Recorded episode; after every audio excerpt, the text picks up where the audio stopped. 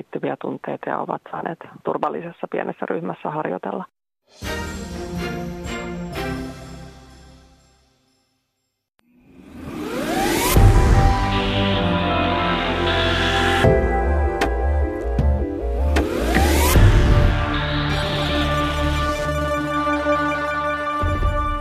Mm, niin, mitäs jos aloitettaisiin tämä kulttuurikoktailin lähetys luettelemalla muutamia nimiä. Sellaisia nimiä kuten Signe Hunbori, Ines Holming, Signe Lagerbori, Bertta Envald, Albertina Östman. Kuulostaako yhtään tutulta? Jätin ihan tarkoituksella äh, sanomatta Viivi Lönnin nimen tässä. Äh, hänet monet tietääkin äh, arkkitehdiksi, mutta nämä kaikki muutkin on suomalaisia arkkitehtejä 1900-luvun vaihteesta. No entäs sitten, jos tulee sellaisia nimiä kuin Karl Ludwig Engel, Herman Geselius, Armas Lindgren, Eliel Saarinen, Lars Sonck, kuulostako yhtään tutummalta? Nämäkin on arkkitehtejä 1900-luvun vaihteesta. No sit vielä, vielä pari nimeä. Entäs Elina Koivisto, Maiju Suomi ja Inari Virkkala? Kuulostaako yhtään tutulta? Nämä ainakin on arkkitehtejä, ne on täällä tänään täällä studiossa meidän kanssamme ja ollaan aloittelemassa kulttuurikoktailin joka perjantaista eeppistä radiokeskustelua ja nyt aloitetaan menemällä ihan suoraan asian ytimeen. Kaikilla, jokaisella ihmisellä on oikeus lääketieteelliseen hoitoon ja kaikki on tasavertaisia lain edessä. Mutta mitäs mieltä olette? Onko kaikilla, siis ihan kaikilla, ihan jokaisella, samalla tavalla oikeus arkkitehtuuriin? Meni hiljaiseksi. Mun mielestä ehdottomasti on. Sanoi Elina Koivisto. Niin, miten se, niin kuin, tapahtuuko näin maailmassa? No ei, ei aina tasapuolisesti ja mä oon joskus kuullut, että joku on sanonut, että, että estetiikka ja kaunis ympäristö on jotenkin rikkaiden ihmisten etuoikeus, mutta mun mielestä sen ei pitäisi olla ainakaan sillä tavalla, että ei, ei hyvä arkkitehtuuri tai, tai kaunis estetiikka välttämättä maksa yhtään enempää kuin kuin huono. Ei rumuus ole halvempaa kuin kauneus. Niin, tai, mutta siis jos ajatellaan, että puhutaan ihan tällaisista perusoikeuksista tai universaaleista oikeuksista, niin meidän oikeastaan tarvitsisi edes miettiä, että maksaako se paljon vai ei. Niin kuin lääketieteellinen hoitokin maksaa paljon, mutta silti me ajatellaan, että siihen on oikeus kaikilla. Ja äh, lainopillisista neuvoista puhumattakaan, ne, nekin on kalliita. Ja arkkitehtuurikin joskus voi olla kallista, mutta tota, tota, niin, miten, mutta pitäisikö meidän puhua tästä enemmän tästä, että, että, että tämmöinen oikeus pitäisi saattaa laajemmin ihmisten tietoon? Jos, jos ajattelemme, no, te kaksi muuta, että kyllä vielä sanonut vielä mitään. On, onko tämä? No ainakin ehkä vaatia rakennetulta ympäristöltä enemmän kuin mitä tällä hetkellä vaaditaan. Että tietysti siihen on niin kuin, ää, just tässä dokumentissakin näkynyt kaupunkisuunnitteluun ää, tai kaupunkikuvan neuvottelulautakunta ja tavallaan, että on niin kuin järjestelmiä, jotka pyrkii vaatimaan sitä niin kuin hyvää laatua tai koko asemakaavoitus, mutta – mutta ehkä niin kuin siinä voitaisiin olla vielä vaativampia sen suhteen, että mitä tällä hetkellä rakennetaan.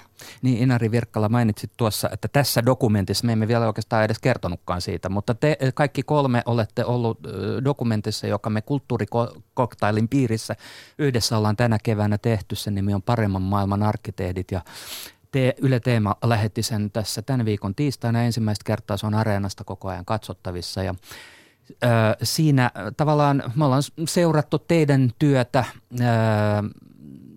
pitkin kevättä. Siltä osin, kun se on ollut mahdollista. Ja ehkä tässä tämmöisenä yhtenä teemana on ollut sitten, että teitä kaikkia yhdistää jonkinlainen suuntautuminen sellaista arkkitehtuuria kohtaan, joka on toisaalta eettistä, toisaalta ekologista, sitten toisaalta sosiaalisesti vastuullista. Ja sitten sattumalta on vielä niin, että te olette kaikki naisia myöskin mikäli, mikäli se arkkitehtuuriin jollain tavalla vaikuttaa. Mutta siis tätä voi katsella sieltä Yle Areenasta. Millä lailla tämmöinen, jos ajattelette nyt omaa tällaista suuntautumista arkkitehtuurissa, millä lailla tämmöinen polku on teidän kohdalla tullut? Onko se vaatinut jonkinnäköistä herätystä siihen, että hetkinen on olemassa eettinen todellisuus ja ekologinen todellisuus ja sosiaalisen oikeudenmukaisuuden todellisuus vai, vai tota, onko nämä asiat jotenkin vaan löytyneet ö, niin kuin sen kummempaa oivallusta tai etsimistä tekemättä? No ehkä itselle ensimmäisiä oli semmoinen eurooppalaisten arkkitehti opiskelijoiden kesäkoulu EASA tai European Architecture Students Assembly ja siellä käytyjen keskustelujen kautta ehkä jotenkin ymmärsen, että, että arkkitehtuurille designilla voi oikeasti olla voima tavallaan myös maailman muuttamisessa, että sen niin kuin, niin kuin sosiaalinen ulottuvuus vahvistuu esimerkiksi yhden norjalaisen osallistujan kommentin kautta siellä, että koska hän kokee, että, että kun on syntynyt norjalaisia, mun mielestä Suomi voidaan lähteä, laskea siihen aika lähelle, niin on tavallaan saanut pelkästään syntyessään niin hyvät hyvät lähtökohdat, niin tavallaan moraalidenkin velvollisuus on sitten käyttää kykyjään ja tässä tapauksessa ehkä ammatin mahdollisuuksia sitten rakentaa niitä mahdollisuuksia muillekin. Et sikälihän arkkitehtuuri on mielettömän palkitseva ammatti, koska siinä konkreettisesti saa vaikka suunnitellessaan päiväkoteja tai kouluja ja sitten meidän tapauksessa nuorisokeskuksen sinne Kambodžaan. Eli onhan se niinku ihan mieletöntä, että ylipäänsä niinku oman työn kautta on niin suuri mahdollisuus vaikuttaa.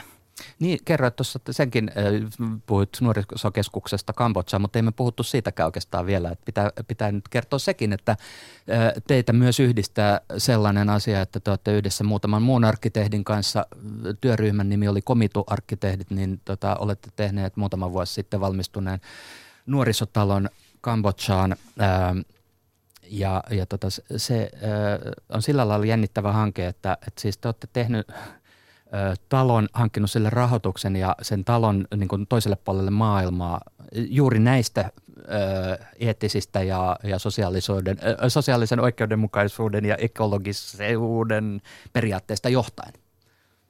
Maiju, sinä hiljattain olit siellä ja me ollaan äh, tota, nähty sun matkavideo, se on nähtävissä tässä meidän dokumentissa myöskin, niin tältä matkalta äh, ähm, sä oot teistä viimeiseksi käynyt nyt siellä, äh, siellä tota Kambodsassa paikan päällä. Miten tuommoinen, kun on, tekee ihan eri kulttuuriin ja sitten huomattavasti köyhempiin oloihin, niin ää, äh, miten se avaa ikään kuin tällaisen arkkitehtuurin ammattilaisen silmiä? No todella monella tapaa. Että totta kai niin kuin ihmisenä se avaa silmiä ymmärtämään sen, että kuinka etuoikeutetussa asemassa oikeasti on, kun on saanut elää ja kasvaa Suomessa. Meillä on, meidän elämä on niin turvallista. Ja toisaalta se tuo myös sen niin kuin vastuuntunnon siitä, että koska on saanut tällaisen koulutuksen ja sitten näkee ne asiat, mitkä maailmassa kaipaa huomiota, niin haluaa tietenkin yrittää käyttää niitä taitoja, mitä on. Mutta sitten tavallaan arkkitehtina, mitä se on niin kuin tehnyt omalle suhtautumiselle asioihin, niin mä koen, että toi projekti on ollut meille niin kuin ihan älyttömän hedelmällinen semmoiseen – tietyllä tapaa, että vaikka ne on ollut olosuhteet on ollut vaikeat, niin meillä on ollut mahtava tilaisuus kehittää uudenlaisia toimintatapoja. Et me ollaan pystytty siinä ympäristössä löytämään erilaisten esikuvien ja erilaisten koulutustilaisuuksien kautta nämä osallistavan suunnittelun toimintatavat, joita me sitten voidaan niinku käyttää tietenkin omassa työssämme Suomessa myös. Eli me ollaan siis suunniteltu tämä rakennus tosi vahvasti yhteistyössä näiden kahden paikallisen kansalaisjärjestön kanssa, jotka nyt käyttää sitä sillä periaatteella, että silloin kun aloitetaan tämä suunnitteluprosessi, niin me mennään sinne avoimin mielin, käytetään erilaisia kommunikaatiotekniikoita saadaksemme kaikki mahdollinen tieto heidän elämäntilanteesta ja tarpeista ja toisaalta myös niin kuin siitä estetiikasta, siitä, siitä, siitä niin kuin jokapäiväisen ympäristön käsityksestä, mikä heillä on, niin meidän käyttöömme, jotta me osataan sit suunnitella paras mahdollinen rakennus heille. Niin tämä on niinku yksi semmoinen todella iso oppitunti. Ja myös tavallaan, että on pakko käyttää niitä keinoja, koska se rooli siinä projektissa tai tavallaan nuorisokeskuksen toteutuksessa, koska me ei tavallaan toimittu myöskään tai pelkästään suunnittelijoina, vaan kerättiin myös se rahoitus ja tavallaan oltiin aktiivisesti myös niin kuin rakennuttajan roolissa. Eli tavallaan myös se keinovalikoiman laajennus liittyy siihenkin, että on tavallaan pakko vastata siitä sisällöstä myös eri lailla ehkä kuin mitä arkkitehdin rooli on Suomessa, niin se on ollut niin kuin mieletön oppimiskokemus myös siinä niin kuin astumisessa tavallaan suunnittelijan roolin ulkopuolelle. Mm, siinä on sekä vapaus että vastuu on tavallaan suurempi sen tyyppisessä lähestymistavassa, että siinä pystyy vaikuttamaan siihen, että millä tavalla se rakentuu se projekti ja mitä, mitä tehdään, mutta sitten toisaalta pitää itse pitää todella vankasti huoli siitä, että, että kaikki hyvät toimintatavat toteutuu ja esimerkiksi Kambodsassa rakennuslainsäädäntö on olematon, niin tavallaan sitten oli täydellisesti meidän vastuulla, että niistä tulee turvallisia ja, ja hyviä ja, ja kauniita niistä rakennuksista. Että ei ollut, ollut semmoista valvontaa, mistä Inari tuossa aikaisemmin puhui, mikä Suomessa on ja se on hyvä, että on. Niin, no, ihminen ei ihan sattumalta niin kuin lähde suunnittelemaan, vaikka olisi arkkitehtikin, niin nuorisotaloa maapallon toiselle puolelle. Oli olemassa erinäisiä esikuvia. Tämä tilaisuus tai ajatus siitä, että te ylipäänsä lähditte Kambodsaan, niin se liittyy koulukurssiin. Eli tavallaan ehkä voisi ajatella, että liittyy laajempaakin keskusteluun siitä, että mitä hyötyä on yliopistoista.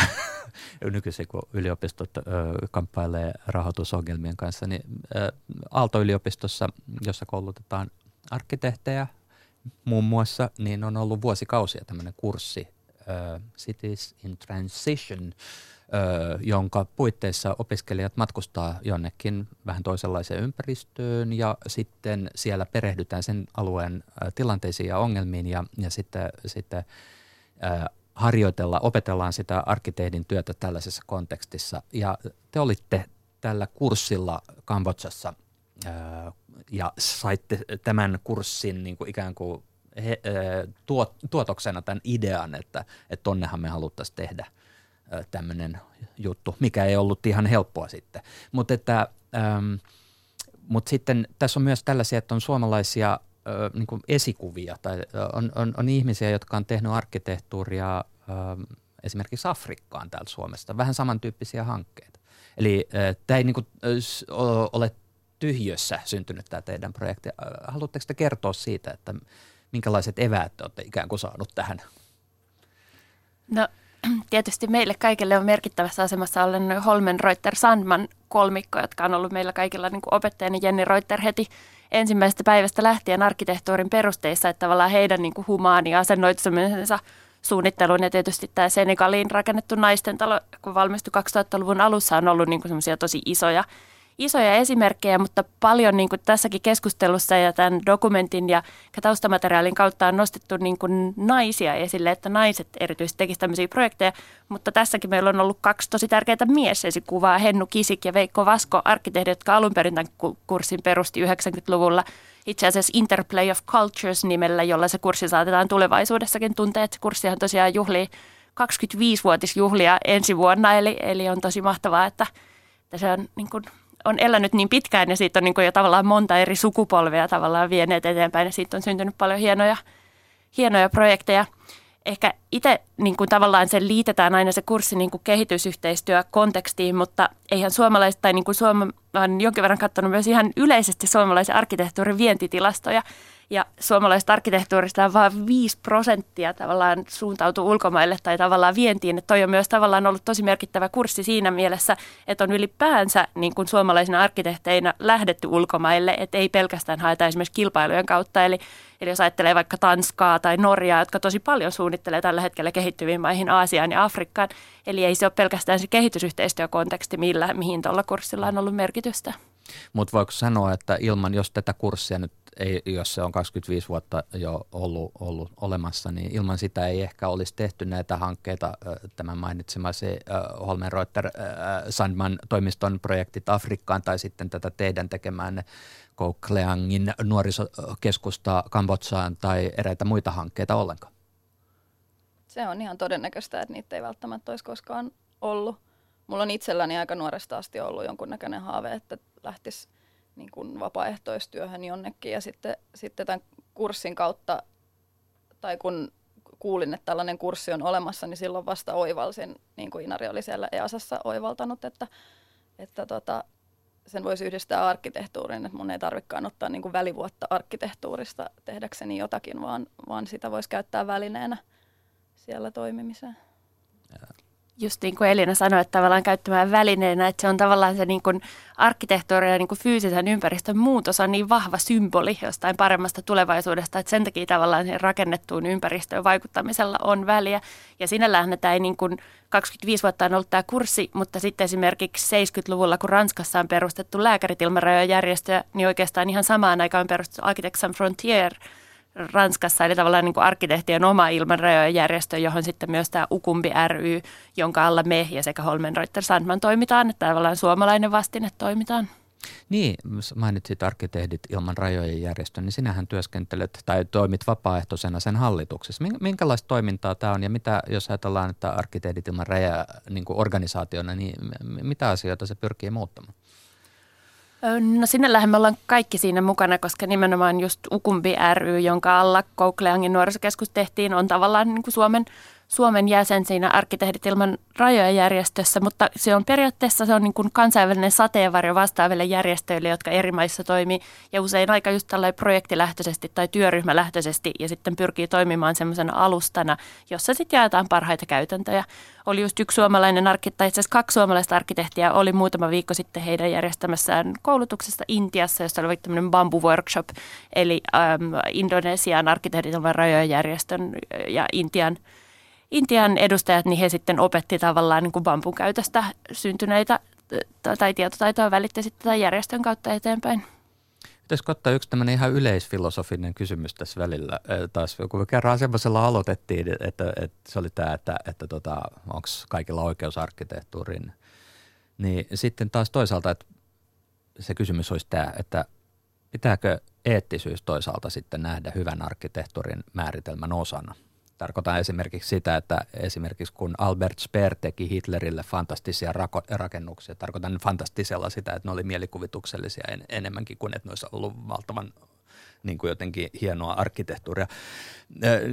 Kun Albert Speer teki Hitlerille rakennuksia, niin tota, hänen jos me ajatellaan, että eettisyys kuuluisi siihen arkkitehtuuri, hyvän arkkitehtuurin määritelmään, niin sitten ne ei voisi olla hyvää arkkitehtuuria sillä perusteella, että niihin liittyy semmoinen pieni eettinen ongelma, että ne kuuluu tällaisen autoritaarisen diktaattorin äh, tota, tota, hyvin aggressiiviseen äh, tota, maailmanvalloituspolitiikkaan. Eli tavallaan se, että jos me ajatellaan jotain arkkitehtuuria hyvänä, niin pitääkö meidän edellyttää siltä eettisyyttä?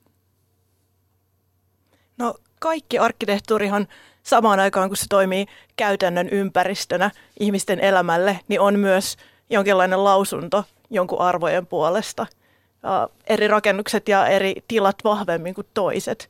Mä itse henkilökohtaisesti koen, että mä en pysty olemaan onnellinen, enkä, enkä niin arvostaa itseäni, jos ne tilat, mitä mä teen, niin ei pyri jollain tapaa ratkomaan niitä ongelmia, jotka mä koen kaikkein akuuteimmaksi tässä ajassa, jotka on nimenomaan ekologiset kysymykset esimerkiksi. Et sehän nyt on aika hurja kysymys, että mikä on hyvää arkkitehtuuria. Onko se jotenkin liian iso kysymys tai vai? Onko se liian tota, niin, Ainakin vaatisi varmaan niin kuin kokonaisen dokumenttisarjan tai koko vuoden kestoon, eli aika iso kysymys vastattavat näin, mutta ehkä tavallaan jos hyvä arkkitehtuuri voi mitata vaikka Vitruviuksen kauneus, kestävyys, toiminnallisuus tavallaan periaatteilla, niin sitten Albert Speerin, joka tehtää, tai niin kuin Speerin arkkitehtuuri, joka on tähdännyt niin kuin Hitlerin tai natsipuolueen egon kasvattamiseen, niin ei se mun mielestä ole niin kuin millään tavalla kestävää tavallaan tällainen arvo, arvopohja arkkitehtuurista. Eli niin kuin siinä olisi ainakin suoraan yksi peruste, minkä takia tämä ei välttämättä ole hyvä arkkitehtuuri, jos käytetään tätä Vitruviuksen. Arkkitehtuuri usein peilaa sen hetkisiä yhteiskunnassa vallalla olevia arvoja, tai sitten voi ottaa kantaa niitä arvoja vastaan myös tietyllä tavalla, että se Speerin arkkitehtuuri peilaa niitä natsisaksan eettisiä periaatteita, jotka silloin oli käytössä. Hmm. Nyt oli mielenkiintoinen juttu New Yorker-lehdessä ihan muutama päivä sitten osui tietotoimisto Facebookin kautta munkin feediin. Esimerkiksi täällä Albert Speerilla on siis poika, jonka nimi on sattumalta myöskin Albert Speer ja hän on jo 82-vuotias ja hän on myöskin sattumalta arkkitehti ja hän on siis saksalainen arkkitehti kuinka ollakaan ja hän on myöskin varsin menestynyt arkkitehti kuten, kuten isänsä ja mutta hänellä on vähän toisenlainen suuntautuminen. Hän on nimenomaan äh, suuntautunut e- tällaiseen ekologiseen tai niin kuin kestävään arkkitehtuuriin ja, ja tota, hän suunnittelee Katariin jalkapallon maailmankapin seremoniarakennuksia vuodelle 2022 ja siellähän on sitten tämä myös tämä, tämä vierastyöongelma, mikä on, julkisuudessa on paljon puhuttu tästä Abu Dhabin Guggenheim-hankkeen yhteydessä, puhuttu siitä, että siellä, on, siellä käytetään työvoimaa, joka siis on ihan hengenvaarassa niissä rakennustyöolosuhteissa. Työ, mutta silti siis niin kuin tässä rakennuksen ympäristöystävällisyys, hiilijalanjälki ja niin, niin edelleen on tässä Albert Speerin arkkitehtuuri,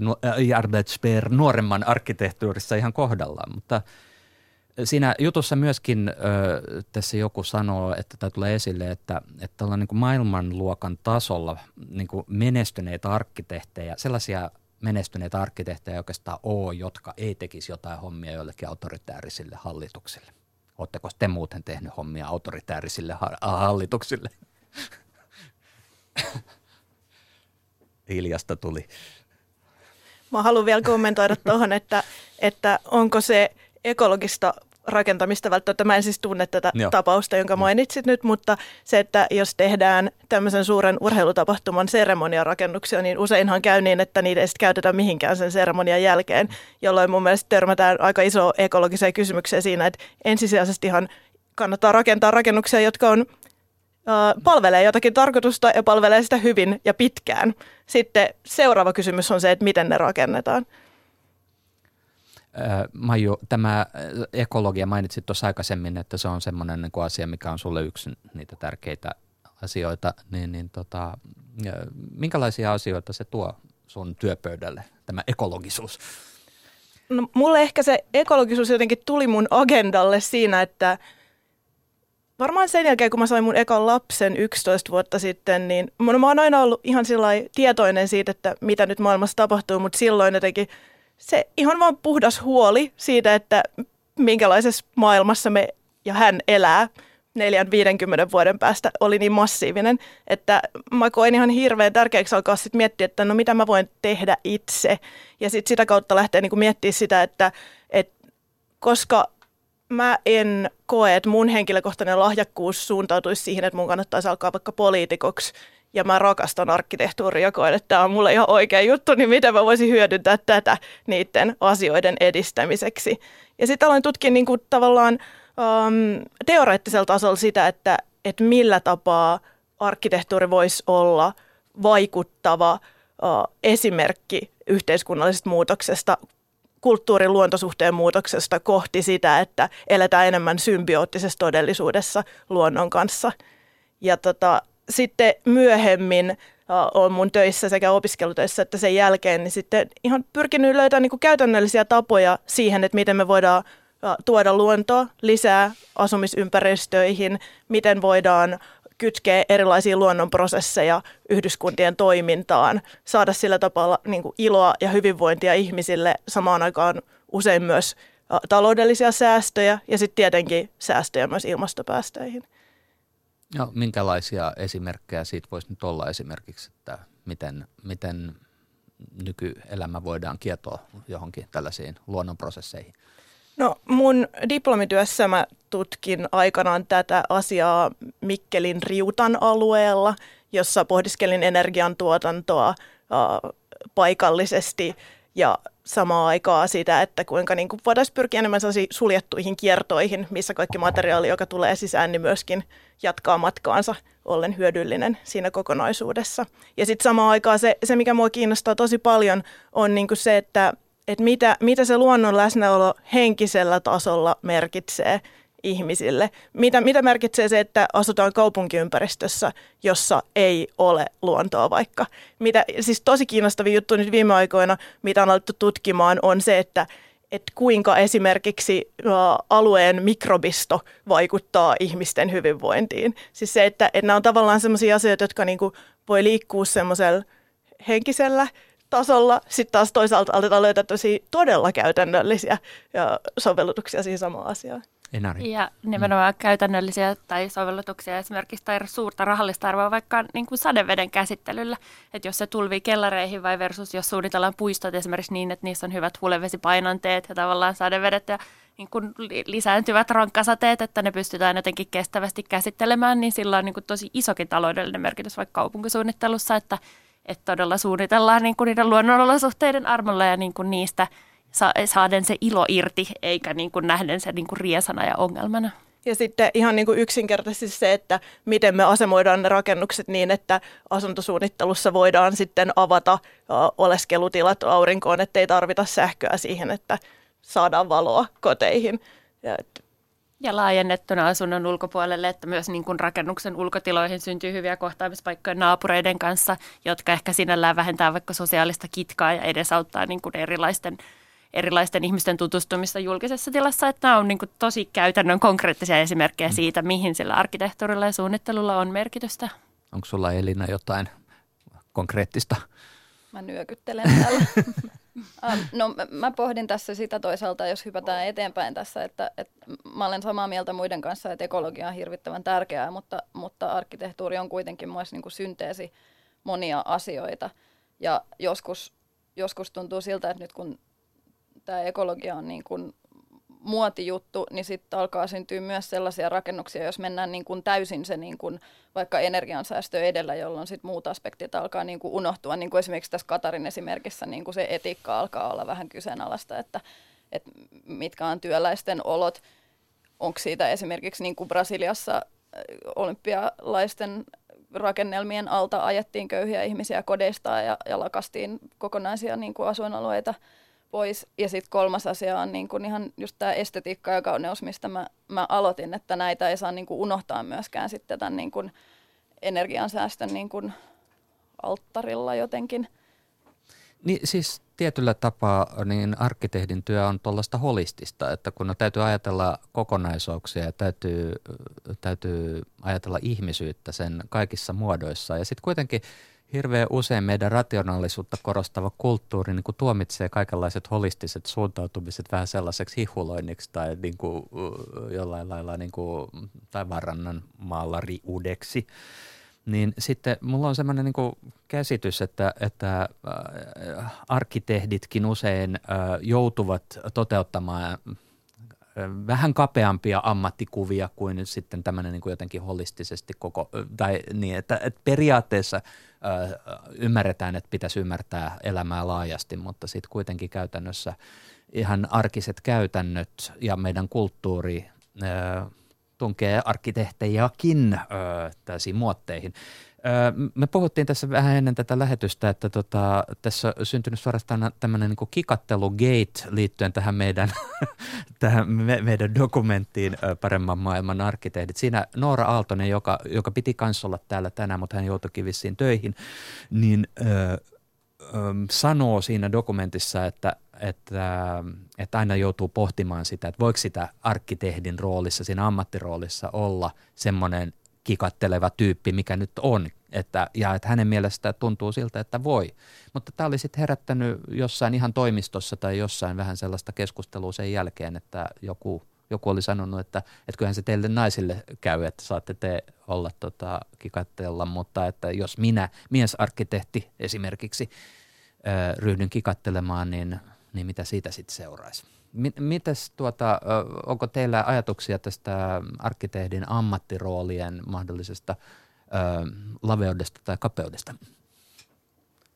No ehkä se on rakennusalalla pitkään ollut niin aika korostunut, koska tämä koetaan niin, niin miehiseksi ympäristöksi, että et itse niin kuin kymmenen vuoden uralla, joka kuitenkin aika lyhyt, niin on tavallaan osannut niin kuin vaikka kuinka monta kokousta, missä itse istuu niin kuin ainoana naisena seitsemän miehen ympäröimänä kokouspöydän ympärillä, että tavallaan se ympäristö, missä toimii, on kauhean miehinen.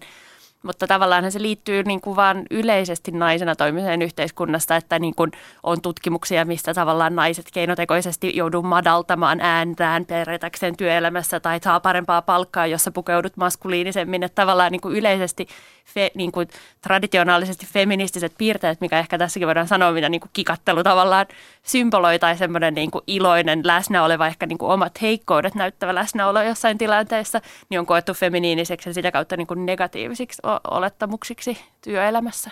Ja toi on kiinnostava, tai toi on hirveän tavallaan tavallinen äh, reaktio ehkä tämmöiseen niin kuin feministiseksi nähtävään kommenttiin, että voiko, voiko olla tyttömäinen ja kikatella jossain tilanteessa ja sitten tulee sellainen puolustusreaktio, että no mitä siitä tulisi, jos mies kikattelisi, niin mitä jos mieskin voisi kikatella. Että se on tavallaan niin kuin, just niin kuin Inari puhui näistä niin kuin naisellisista ominaisuuksista, niin onhan niin kuin miehekkäämpiä naisia ja na- tavallaan naisellisempia miehiä, jos nyt haluaa tälleen niin kuin polarisoida tämän asian. Niin tota, edes kahteen sukupuoleen, niin, missä tässä koko ajan liikutaan niin kuin tavallaan aika vanhan niin. aikaisessa. Niin, niin sit se on tavallaan niin kuin saman kolikon kääntöpuolet. Tavallaan, että kaikkien pitäisi saada kikatella, jos tuntuu siltä. Tai siis, että et, et, et se ei ole pelkästään se niin kuin naisena oleminen, vaan se niin kuin menee – kautta linjan, että semmoiset niin naiselliseksi nähtävät ominaisuudet on niin kuin kaikille vähän semmoinen niin kuin heikkouden osoitus, mutta onko niiden pakko olla? Mä voin kertoa niin kuin konkreettisen henkilökohtaisen anekdootin, missä tästä kikattelusta ja nimenomaan Nooran kanssa on ollut konkreettista hyötyä. Eli silloin kun me lähdettiin sinne Kambodžaan, niin me oltiin saatu just kerrottuja ravintolapäivämyynneillä ja apurahoista ja postikorttikampanjalla, joulukorttikampanjalla kasaan 50 000 euroa ja me oltiin sillä, lähdettiin sinne ja ruvettiin haastattelemaan paikallisia urakoitsijia ja heidän kanssa keskustelemaan, että, että, että tästä niin kuin rakennustyöstä ja pyytämään niin kuin rakennustyötarjouksia. Ja mä menin sinne niin kuin suomalaisena vakavana, tosi mä että me ollaan niin kuin näin nuoria mimmejä, että nyt meidän on pakko olla niin kuin hullu vakavia, sairaan hiljaa, tosi jäykkiä niissä kokouksissa. Ja Noora meni jotenkin omana itsenään. Mä olin jopa Nooralle vähän vihanen, että mitä siellä oikein niin naureskelet tässä kokouksessa, kun tämä on niin hullu vakava ja jotenkin niin kuin haastava tilanne. Ja sitten Noora sanoi, että no kato noita kambodsalaisia, että millainen sä luulet, että noiden neuvottelukulttuuri on. Että ne itse naureskelee siinä koko ajan, että se on tämä tapa, millä Kambodsassa hoitetaan, ne hoidetaan liikeasioita. Ja se olikin tavallaan niin kuin, sit, kun tämän niin kuin Nooran viisauden ymmärtämänä, niin myös meidänkin neuvottelukulttuuri niin kuin muuttui huomattavasti järkevämmäksi ja paikallisiin olosuhteisiin sopivammaksi. Ja siitä huomaa, että ne on tosi semmoisia niin opittuja konstruktioita jotenkin noin tuommoiset käytösmallit, että et, et se on, toi Kambodsan projekti on niin kuin silläkin tavalla ollut tosi, tosi opettavainen kokemus, kun menee niin kuin täysin erilaiseen ympäristöön, niin sitä joutuu arvioimaan myös niin kuin omia toimintatapojaan ja sitä, että mistä ne niin kuin kumpuaa, että onko ne oikeasti semmoisia oikeanlaisia tapoja ja välttämättömiä tapoja toimia ja sitten tuoda myös niitä niin kuin oppimia asioita tänne siihen, siihen työhön, jota tekee täällä Suomessa, että et, et, ei tarvitse tehdä niin kuin osallistavaa suunnittelua ja, ja tämmöistä niin kuin sen tyyppistä toimintaa pelkästään kehitysmaissa, vaan miksei niitä toisi niitä toimintatapoja myös tänne. Hmm. Se on jännä tämä kikatteluasia, siis kun me äsken puhuttiin etiikasta. Ja sitten Jonni, to... jos sä olisit tehnyt niin. arkkitehtuurin, jos niin. olisi ollut niin kuin maailmaa parantavia miesarkkitehtejä, niin nostaisitko sä siinä kikattelun näin suureen osaan niin. tätä keskustelua? Niin. En mä tiedä, jos, jos mähän, en, tuota, mähän en sanonut tätä sanaa kikattelu. Mutta se on 40 tai 30 minuutin dokumentti ja sä oot, tavallaan sä oot nostanut kikattelun näihin ingresseihin ja tavallaan myös sinne itse dokumenttiin, että liittyykö tämäkin tähän niin kuin stereotypiaan tavallaan naisesta dokumentin aiheena, että sitten tavallaan se niin kuin käyttäytyminen tai rooli nostetaan niin suureen asemaan. Tavallaan mun mielestä se on mielenkiintoinen asia ja se on, se on rohkea äh, veto ryhtyä puhumaan äh, kikattelemisesta ja mun mielestä se on hirveän tärkeä asia ja sen takia mä haluaisin puhua siitä tässä radio-ohjelmassakin. Olin juuri itse asiassa tulossa siihen, koska että, että me puhutaan niin kuin eettisestä ja sosiaalisesta oikeudenmukaisuudesta ja ekologisuudesta, niin miten tämä kikattelu nyt yhtäkkiä liittyy tähän kaikkeen? Niin se liittyy just sitä kautta, että, että voidaanko me olla kokonaisia ihmisiä? Voidaanko me olla sellaisia ihmisiä vai ollaanko me jossain niin kuin kapeissa rooleissa? Ja, ja ö, nyt tämä tuli esille tässä just näistä haast- kun me tehtiin näitä haastatteluita, niin se tuli siitä, ei, ei, ei mulla ollut mitään kysymystä esimerkiksi Nooralle siitä, että kikalteletko tai jotain, vaan hän itse ryhtyi puhumaan tästä ja sen takia, kun se itse ryhtyi puhumaan, niin mä myös sen sitten koen oikeudekseni nostaa esiin. Että. Niin ja sitten tämä tavallaan niin liittyy siihen ajatukseen, palaute, mitä mä oon kuullut siitä dokkarista, niin aika moni on sanonut, että oli tosi ihanaa nähdä Noora niin omana itsenään siinä tilanteessa. Ja, ja sitten jos miettii tämmöisiä niin kuin meidän ammattitilanteita, missä sun täytyy saada ihmiset uskomaan siihen visioon, mikä sulla on. Sun täytyy saada ne niin kuin tekemään paljon töitä sen takia, mitä sä tavoittelet siinä. Niin yksi vaihtoehto on tietenkin toimii autoritäärisesti ja kovasti ja vakavasti. Toinen vaihtoehto ehkä enemmän nooramainen vaihtoehto sitten on niin kuin tehdä ihmisille hyvä olo siinä tilanteessa, niin että ne haluaa työskennellä yhdessä sun kanssa sen hienon jutun aikaansaamiseksi. Jolloin mun mielestä tämä on aika hieno esimerkki siitä, että voisi miettiä nimenomaan näiden, näiden roolien laventamista ja siitä nimenomaan, että tarviiko kaikkien noudattaa jotain mustaan pukeutuvaa, jäykkää, mystistä, yksinäistä sankariarkkitehtiroolia ollakseen vakuuttavia ja päteviä tällä alalla. Se ehkä liittyy just näihin niin kuin meidän alan, alan myytteihin, jos ajattelee vaikka IT-firmoja, niin niissähän tavallaan puhutaankin aika niin kuin toivoen feministisestä johdostamiskulttuurista, tai tavallaan on annettu tämmöinen nimi niin kuin erilaisille tavoille johtaa ja ajatellaan sitä. Ehkä meidän ala myös niin paljon keskittyy siihen itse tekemiseen, että tavallaan se tekemisen tapa harvemmin nousee keskusteluun. Ja sitten tämä roolien laventaminen ei liity niinku pelkästään meihin suunnittelijoina ja siihen, miten me toimitaan tässä ammatissa, vaan sitä voi niinku, myös pitäisi pystyä antamaan niille niin kuin rakennusten käyttäjille tai kaupunkien käyttäjille mahdollisuus olla täysin oma itsensä ja toimia omana itsenään. Että et, et just tämä osallistava suunnittelu, mikä tässä on monta kertaa nyt tullut esiin, se, että kysytään ihmisiltä, että mit, mitä he haluaisivat tehdä siinä kaupungissa tai rakennuksessa, niin silloin annetaan heille niin kuin täysivaltainen mahdollisuus kertoa siitä meille. Että jos me tehdään niin kuin oletuksia, niin silloinhan me jo laitetaan heidät jonkinnäköiseen niin kuin lokeroon, missä, missä me oletetaan, että he haluavat toimia. Inari.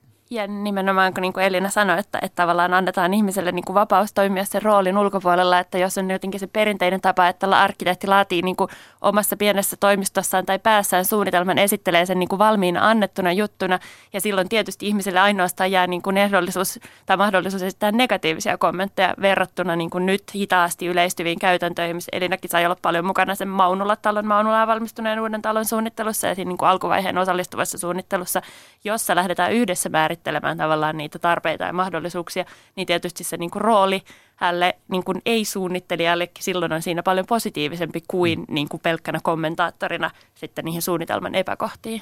Joo, Helsingissä on tosiaan pitkään ollut tällainen kaupunginosa kuin Maunula ja siellä on ihan hiljattain tehty tämmöinen Maunula-talo ja sen yhteydessä siis tämmöinen Maunulan demokratia-hanke ja niin edespäin. Ja Elina, sä olit siis hyvin läheisesti tämän Maunala-talon suunnittelussa mukana kiinni, niin miten, miten toi niin kuin asukkaiden mukaanottaminen ja demokraattisuus siinä sitten tuli esiin?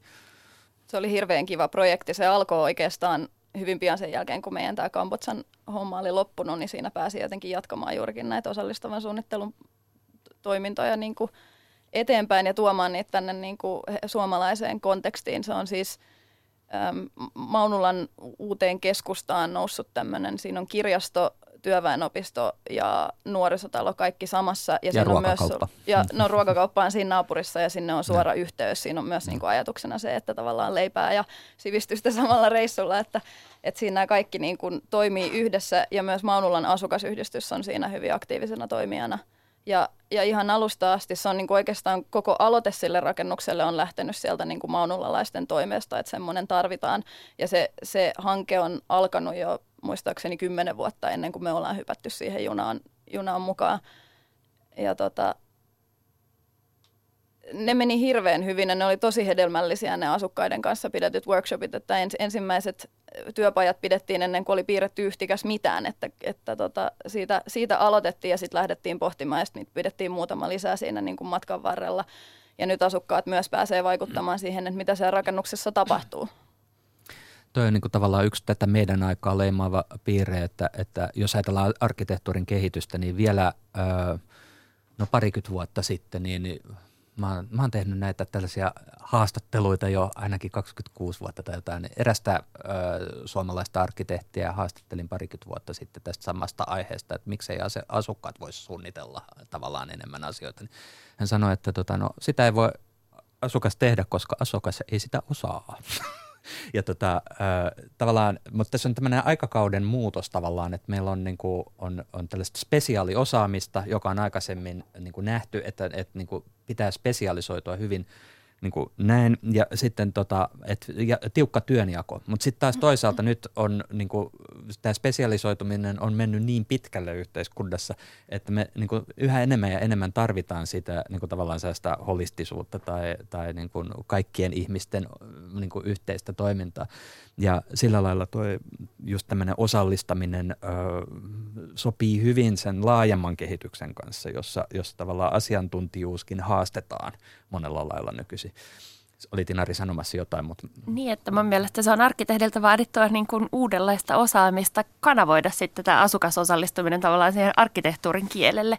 Että se on yksi osa, mitä meidän työltäkin vaaditaan tällä hetkellä, on tavallaan ottaa huomioon ne moninaiset näkökulmat, kuunnella tämä ja tehdä siitä synteesi niin ei pidä, ei pidä myöskään niin kuin väheksyä arkkitehdin ammattitaitoa siinä, että vaikka niin kuin otetaan asukkaat hyvin tiiviisti mukaan siihen suunnitteluprosessiin, niin silti arkkitehdillä on semmoista ammattitaitoa, mitä siinä tarvitaan, että siitä saadaan se rakennus aikaan. Nämä kaikki, kaikki asiat, mistä puhuttiin aikaisemmin, ekologia, estetiikka, etiikka, kaikkien näiden niin kuin erilaisten toimijoiden tarpeet, kaikkien viranomaisten tarpeet, se, että sitten tulee turvallinen ja terveellinen, se, että se pysyy budjetissa, se, että niin kuin siinä on niin paljon kaikenlaisia asioita, jotka pitää pystyä yhdistämään, että kyllä, kyllä siinä niin kuin koulutus vaaditaan, että, että sitä pystyy tekemään.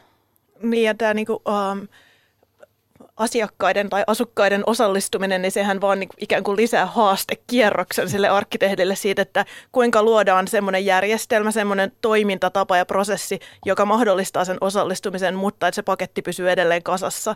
Koska mä ainakin koen, että se osallistuvuus ei niin kuin millään tapaa voi olla ristiriidassa sen kanssa, että tehdään laadukasta, toimivaa ja myös esteettistä ympäristöä. Ja se on aika paljon hankalampaa silloin, jos sulla on niin kuin vielä siinä – vaikka sata lisämuuttujaa verrattuna siihen, että sä teet itse jossain määrin irti muusta ympäristöstä sen vision.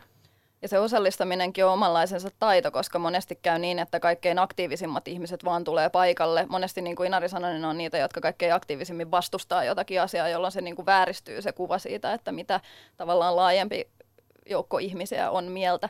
Että se, että miten saadaan niin kuin riittävän kirjava määrä ihmisiä kommentoimaan niitä asioita ja miten saadaan heistä tavallaan se rehellinen mielipide aikaan, että kun ihmiset myös niin kuin helposti saattaa arastella sitten niin kuin arkkitehdin tai muun tämmöisen hahmon edessä, että ei ehkä ihan kehtaa sanoa kaikkea, niin miten niin kuin tavallaan luodaan semmoinen turvallinen tilanne, missä sitten oikeasti uskaltaa sanoa ja haluaa sanoa ne asiat jotka niin kuin vaivaa tai joita toivoo. Ja sitten myös arkkitehti osaa sanoa sen, että mit, mitä se on se tieto, mitä missäkin suunnitteluvaiheessa tarvitaan. Että tavallaan siinä vaiheessa, kun mitään ei ole vielä piirretty ja mietitään, että miten päin se talo tulee siihen tontille tai mitä toimintoja siellä on, niin siinä vaiheessa ei vielä tarvita tietoa siitä, että montako pistorasiaa johonkin tiettyyn huoneeseen tarvitaan esimerkiksi.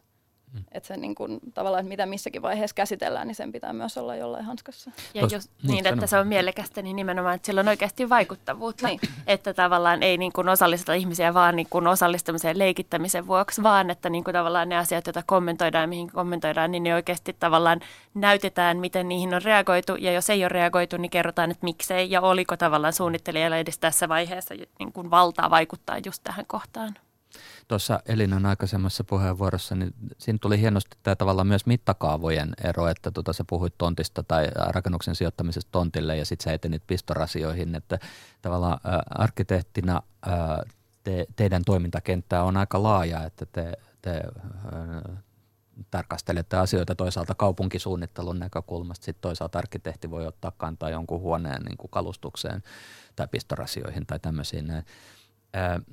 Missä ne, jos ajatellaan noin niin mittakaava, jos ajatellaan nyt tätä eettistä ja äh, ekologista ja sosia- sosiaalista oikeudenmukaisuutta, niin äh, missä osassa näitä mittakaavoja ne, ne olennaiset asiat tapahtuu? Jotenkin tuntuisi, äh, tuntuisi näin niin kuin maallikkona tuntuisi järkevältä ajatella, että varsinkin siellä infrastruktuurien, niin siellä isojen systeemien alueella niin kuin tehtävät ratkaisut olisi hirveän tärkeitä. Ja sellainen kuva tässä tulee, kun on esimerkiksi sitä arkkitehdit ilman rajoja nettisaittia tutkinut, niin että, että esimerkiksi kehitysmaiden ongelmat tai kehittyvien maiden ongelmat niin usein juontaa siitä, että siellä ei ole sitä kunnon infrastruktuuria olemassa – ja, ja jos, tai, tai sitten, että ne kumpuaa siitä, että jotkut omistaa maata ja toiset ei omista maata.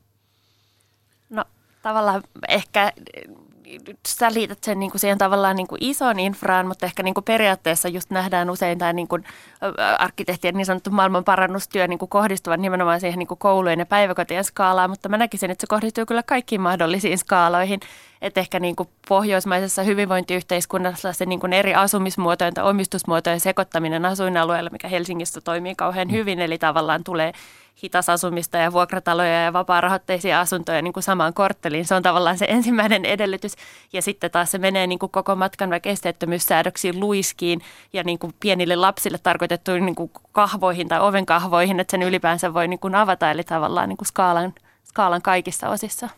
Ja sitten toisaalta se, että jos nyt mietitään tätä ekologiakysymystä esimerkiksi, niin se, että, että miten joku alue on lähtökohtaisesti suunniteltu. Siinä kaavoituksessa luodaan ne edellytykset sille, että miten esimerkiksi sitten tarkemmin rakennussuunnittelija voi puuttua rakennuksen suuntaamiseen, miten voi hyödyntää auringonvaloa ja miettiä sadevettä ja miettiä pienilmastoa, mikä syntyy ulkotiloihin. Niin tavallaan se on ihan hirveän tärkeää, se niin kuin iso skaala, mutta sitten toisaalta se, että kun tehdään jonkinlainen lausunto siitä, että mikä on niin kuin tilanne maailmassa tällä hetkellä. Jos se tehdään jonkun yksittäisen rakennuksen kautta, joka on tosi tosi näkyvä ja tosi, tosi kaunis ja tosi houkutteleva ja saa paljon julkisuutta, niin silloin senkin vaikutusarvo voi olla aika iso sitten taas siihen, että, että miten niin kuin kulttuurillisesti koetaan asiat. Eli tavallaan tällaiset merkkirakennukset, jotka voi olla pienempiä, jotka saa paljon huomiota, niin voi myös olla tosi merkittäviä sen kehityksen kannalta. Se on niin kuin tavallaan esimerkkinä toimimista. Niin, niin. Ja se ehkä just siinä Koukleangin nuorisokeskuksessa Kambodžassa, että mehän tavallaan sen äh, projektin aikana käytettiin hirveästi aikaa just niin paikallisten insinööri- ja arkkitehtiopiskelijoiden kutsumiseen mukaan siihen projektiin. Ja tavallaan niin, niin kuin bambu-julkisivun merkitys ei ollut se, että se suojaa sitä yhtä taloa, vaan se, että siinä oli koko ajan niin kuin kymmeniä paikallisia nuoria tekemässä sitä, jotka oppi tavallaan sen niin kuin käytännön ja sitten esteettisesti inspiroivan esimerkin kautta innostui myös jatkamaan jatkamaan siitä. Eli siellähän on syntynyt paljon bambuprojekteja tämän jälkeen ja paikalliset järjestöt niin kuin aloittanut omat koulutuksensa sen jälkeen. Eli tavallaan ehkä just tässä niin kuin kehitysyhteistyökontekstissa just toi symbolisuus. Eli tavallaan, että rakennus voi kasvaa niin kuin fyysistä olomuotoa paljon isommaksi sen osallistuvuuden kautta tai tavallaan sen inspiroivuuden kautta. Ja sen takia niiden ekologisten rakennusten ja sosiaalisesti kestävien rakennusten täytyy olla kauniita, koska kuka nyt inspiroituu jostain, joka on kamalan näköistä? Tai huonosti käytettävä. Niin. Että, että kun sä kysyt sitä, että mikä, se, mikä mittakaava on kaikkein tärkein, niin mä oon samaa mieltä kuin Inari, että ei niin kuin millään tasolla ei saa herpaantua, että just niin kuin oven kahvoihin ja pintamateriaaleihin ja kaikkiin saakka se, että siellä on niin kuin, ei, ei, ei riitä se, että on niin kuin hyvät, hyvät ajatukset siinä taustalla ja niin kuin hyvät isot kuviot, mutta jos se yksittäinen käyttäjä ei niin kuin viihdy siellä rakennuksessa, joko sen takia, että se olisi niin kuin esteettisesti epämiellyttävä tai sitten huono käyttää, niin silloin se niin kuin osoittautuu huonoksi esimerkiksi ja vetää mukanaan lokaan sitten ne hyvät periaatteet, jotka siinä isommalla tasolla on saattanut vielä olla mukana. Entä sitten se, että arkkitehdin rooli kuitenkin usein toimia on aika rajallinen, että tavallaan Jonnikin nosti vähän sitä osia, että on tavallaan niin kuin normaalin suunnittelutyössä on ne tietyt tunnit, mitä johonkin projektiin voi käyttää ja just, just se niin kuin, vaikka mahdollisuus kuunnella enemmän ihmisiä, niin, niin mi, miten se hoidetaan, koska tavallaan tälläkin hetkellä kaikki käytettävissä oleva aika menee sen mahdollistamiseen, että se niin kuin varmasti toimii ja kestää kosteutta ja on esteetön, että tavallaan se, se niin kuin on aika kapea se niin kuin ikkuna, missä päästään sitten kuitenkin No ehkä niin kuin suunnittelevan arkkitehdin rooli tavanomaisessa rakennusprojektissa on melko kapea, mutta sitten taas ehkä pitäisi mennä siihen niin kuin roolien laventamisen puolelle, että arkkitehdin koulutuksella voi toimia hirveän monissa erilaisissa tehtävissä. Että voi näkyvänä, olla näkyvänä mediahahmona, no, kuten esimerkiksi, te esimerkiksi nyt. Tai rakennuttajana, tai poliitikkona, tai, tai tai niin kuin vaikuttaa näihin asioihin erilaisilla tasoilla, että pitäisi, arkkitehtien pitäisi vielä rohkeammin niin kuin lähteä erilaisiin tehtäviin ja ottaa takaisin se valta, mikä joskus on niin kuin ollut siinä rakennushankkeessa. Niin, sepä juuri, että historiallisesti ajatellen, niin, niin tota, ennen arkkitehdeillä oli valtaa. Nyt sitten se on niin kuin tunnettu tosiasia, että, että niin kuin arkkitehdin rooli useissa hankkeissa on niin kuin kutistunut, kun siellä on sit muut ammattikunnat usein niin kuin jättää sen. Mutta nyt jos just, voisiko tämä olla se, mistä se kikattelu tulisi nyt ta- takaisin sisään, kun tota, et, siis mun mielestä se niin kuin tavallaan, mitä spesiaalisoidummaksi joku järjestelmä menee, niin sitä enemmän tarvitaan sitä, että joku ihminen on siellä oikeasti ihmisenä läsnä. Ja ei ne insinöörien tota, työryhmät välttämättä omaa sitä, sitä niin kuin, tai se ei kulttuurisesti sovi heidän, heidän tota, profiiliinsa samalla lailla kuin arkkitehdille sopisi se, että niin kuin, tavallaan olla ihmisenä läsnä siinä ja katsoa päältä päin sitä asiaa. Et, et, et, tavallaan niin kuin, et just se, että jos, jos arkkitehdit tunkevat itsensä liian ahtaisiin ammattirooleihin, he menettävät sitä voimaa, joka on siinä niin kuin holistisuudessa ja ihmisyydessä, siinä kikattelevuudessa. No ihan käytännössä ehkä se, että meidän koulutusmäärät vaikka on tällä hetkellä niin pieniä, että tavallaan oikeastaan melkein kaikki valmistuvat arkkitehdit työllistyy suunnittelijaksi, mutta jos koulutettaisiin vaikka tuplasti enemmän arkkitehtoja, niin silloin jotenkin päätyisi hakeutumaan enemmän rakennuttajapuolelle tai tavallaan kaupallisempiin tehtäviin. Mutta kai niin kuin käytännön merkityksellä tosi suuri rooli on sillä, että ollaan edelleen niin kuin rakennushankkeen pääsuunnittelija, että tavallaan ollaan niin kuin päävastuussa, niin, niin se on niin kuin ainakin semmoinen tosi tärkeä juttu arkkitehtikunnalle, mistä pitäisi pitää kiinni ja valtaahan saadaan, että, että valta ei anneta, vaan se otetaan. Eli tavallaan niin kuin lisäämällä vaikka niin kuin arkkitehtikoulutettavien määrää, silloin meillä olisi enemmän ihmisiä, jotka pystyy myös hakeutumaan erilaisiin tehtäviin. Ja taas ei, ei pidä myöskään väheksyä niin kuin insinöörien osaamista ja mä vieroksun tämmöistä niin kuin arkkitehtien ja insinöörien niin kuin vastakkainasettelua, koska se on tosi keinotekosta, että kaikilla on niin kuin oma tärkeä roolinsa siinä niin kuin siinä rakentamisessa, mutta, mutta tota, ehkä insinöörit rakennushankkeessa on niin kuin erikoistuneempia osaajia, että LVI-suunnittelija suunnittelee ne LVI-putket ja rakennesuunnittelija suunnittelee rakenteet ja sitten just arkkitehdillä tai pääsuunnittelijalla, joka usein siis on se sama henkilö, niin pitää olla juurikin tämä niin kokonaiskuva siitä, että mikä se tila lopulta on, mikä näiden kaikkien niin kuin pilareiden ja putkien ja johtojen ja muiden väliin jää, joka lopulta on se tila, mitä ihminen käyttää. Että e, monesti ihmiset kysyvät, että mitä se arkkitehti sitten oikein suunnittelee, kun rakennesuunnittelee, suunnittelee rakenteet ja nämä muut suunnittelijat suunnittelee sitten nämä tekniset asiat, että mitä te niin oikein suunnittelette. Niin me suunnitellaan sitä tyhjää tilaa, joka jää niiden kaikkien väliin, joka on se tila, jota ihmiset siinä rakennuksessa kokee. Ja, ja ne me, pinnat, jotka jää näkyviin. Ja... Me suunnitellaan se tunnelma. Me, meillähän on niin kuin todella iso valta itse asiassa ihmisten elämään, sikäli jos me ollaan sellaisessa tilanteessa, me käytetään sitä. Koska kyllähän jokainen ihminen, sä kysyt silloin aluksi, että pitäisikö kaikilla olla oikeus arkkitehtuuriin, niin mä mietin itse sitä, että kaikki, kaikkihan joutuu arkkitehtuurin uhriksi väistämättä päivittäin. Joko se on silloin, saat joko uhri tai sitten tai sut ylennetään jolleen uudelle tasolle, tai sit asiat toimii hirveän hyvin ja sulla on mukavaa ja sä et huomaa sitä, että joka päivä me sitä koetaan joka tapauksessa. Käyttäjät, vaatikaa meiltä enemmän. Että tavallaan jatketaan, käydään tätä keskustelua suurempaan ääneen ja aktiivisemmin. Eli tavallaan jatketaan tätä keskustelua, eli tavallaan asetetaan, tai niin kuin, kyllä käyttäjät saa, saa vaatia vielä niin ja se voi, niin kuin, se voi alkaa siitä, että miksi tuo arkkitehti on nyt laittanut tuon patterin tuohon ja vaikkei se olisikaan just ollut arkkitehti välttämättä just näin, mutta sitten sitä voi laajentaa näihin tilan kysymyksiin tai tunnelman kysymyksiin tai ylipäänsä sellaisiin kysymyksiin, jotka on, äh, niin kuin määrittelee tavallaan sitä meidän olemista äh, maailmassa. Äh, no niin, tota, meillä on ihan muutama minuutti tässä aikaa ennen kuin meidän ohjelma-aikamme päättyy, niin tuota, arkkitehtuuriin kuuluu jollain lailla, tai niin arkkitehtuurin perinteeseen kuuluu semmoinen, tai kulttuuriin kuuluu semmoinen niin tulevaisuuden usko jollain lailla. Niin, niin tota, minkälaista tulevaisuuden uskoa te kannatte mukana? Monethan sanoo, että ekologinen kriisi on aika aika, aika tota uhkaava sillä lailla, että vaikka me nyt tehtäisiin ihan mitä tosi parhaat mahdolliset muutokset just tänään, niin se menee muutamia satoja vuosia ennen kuin niiden ö, vaikutukset alkaa näkyä tuolla planetaarisessa mittakaavassa. Niin mink, m- miten, minkälaisella tulevaisuuden uskolla te olette varustettu? No mä oon ehkä itse tehnyt sellaisen sovinnon sen huolen kanssa, että mä tiedostan, että mä en voi pelastaa koko maailmaa, mutta mä voin tehdä sen oman osani joka päivä, niin että se mitä mä teen sen mun työajan ajan, niin se tuntuu moraalisesti oikeutetulta, jolloin sitten mä pystyn elämään niiden uhkakuvien kanssa. Joo, ja jotenkin musta tuntuu, että on niin kuin pakko uskoa hyvään tulevaisuuteen, että jos, jos jotenkin niin kuin vaipuisi epätoivoa ja päätyisi siihen, että no, tämä maailma tuhoutuu joka tapauksessa riippumatta siitä, mitä minä tai kukaan muu tekee, niin musta tuntuu, että sitä tulisi hulluksi tai että olisi tosi vaikea elää sellaisessa niin kuin tilanteessa, että sitten on vaan niin kuin just tehtävä sovinto niiden uhkakuvien kanssa ja, ja uskottava ja toivottava, että jotkut lukemat jossain on väärässä ja me pystytään vielä niin kuin kääntämään tämä kelkka parempaan päin. Ja onhan siinä tietenkin se, että jos on niin kuin käsitystä siitä, että mitä konkreettisia käytännön asioita voidaan tehdä ja sitten on sellaisessa työssä, jossa voi vaikuttaa niihin asioihin, kuten arkkitehti nyt yllättävän paljon voi vaikuttaa näihin asioihin? Niin voi, ja silloin mun mielestä on velvollisuus käyttää sitä mahdollisuutta.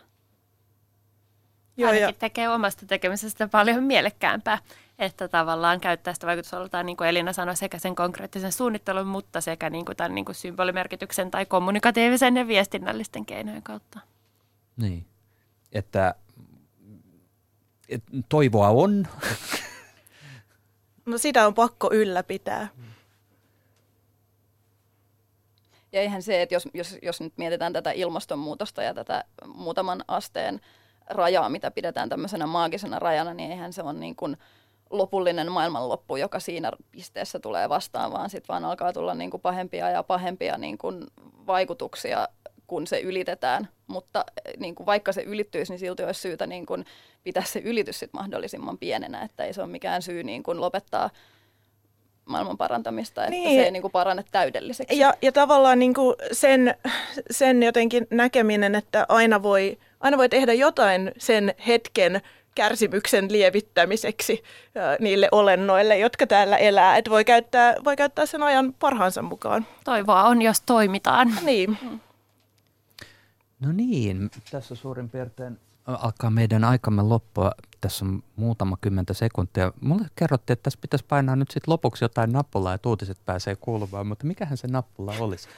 Tuolta tulee punahuppari mies painamaan juuri oikeaa nappu, nappulaa ja se tapahtuu seitsemän sekunnin kuluttua. Kiitoksia teille tästä keskustelusta ja menkää hyvät ihmiset katsomaan Areenaan se dokumentti.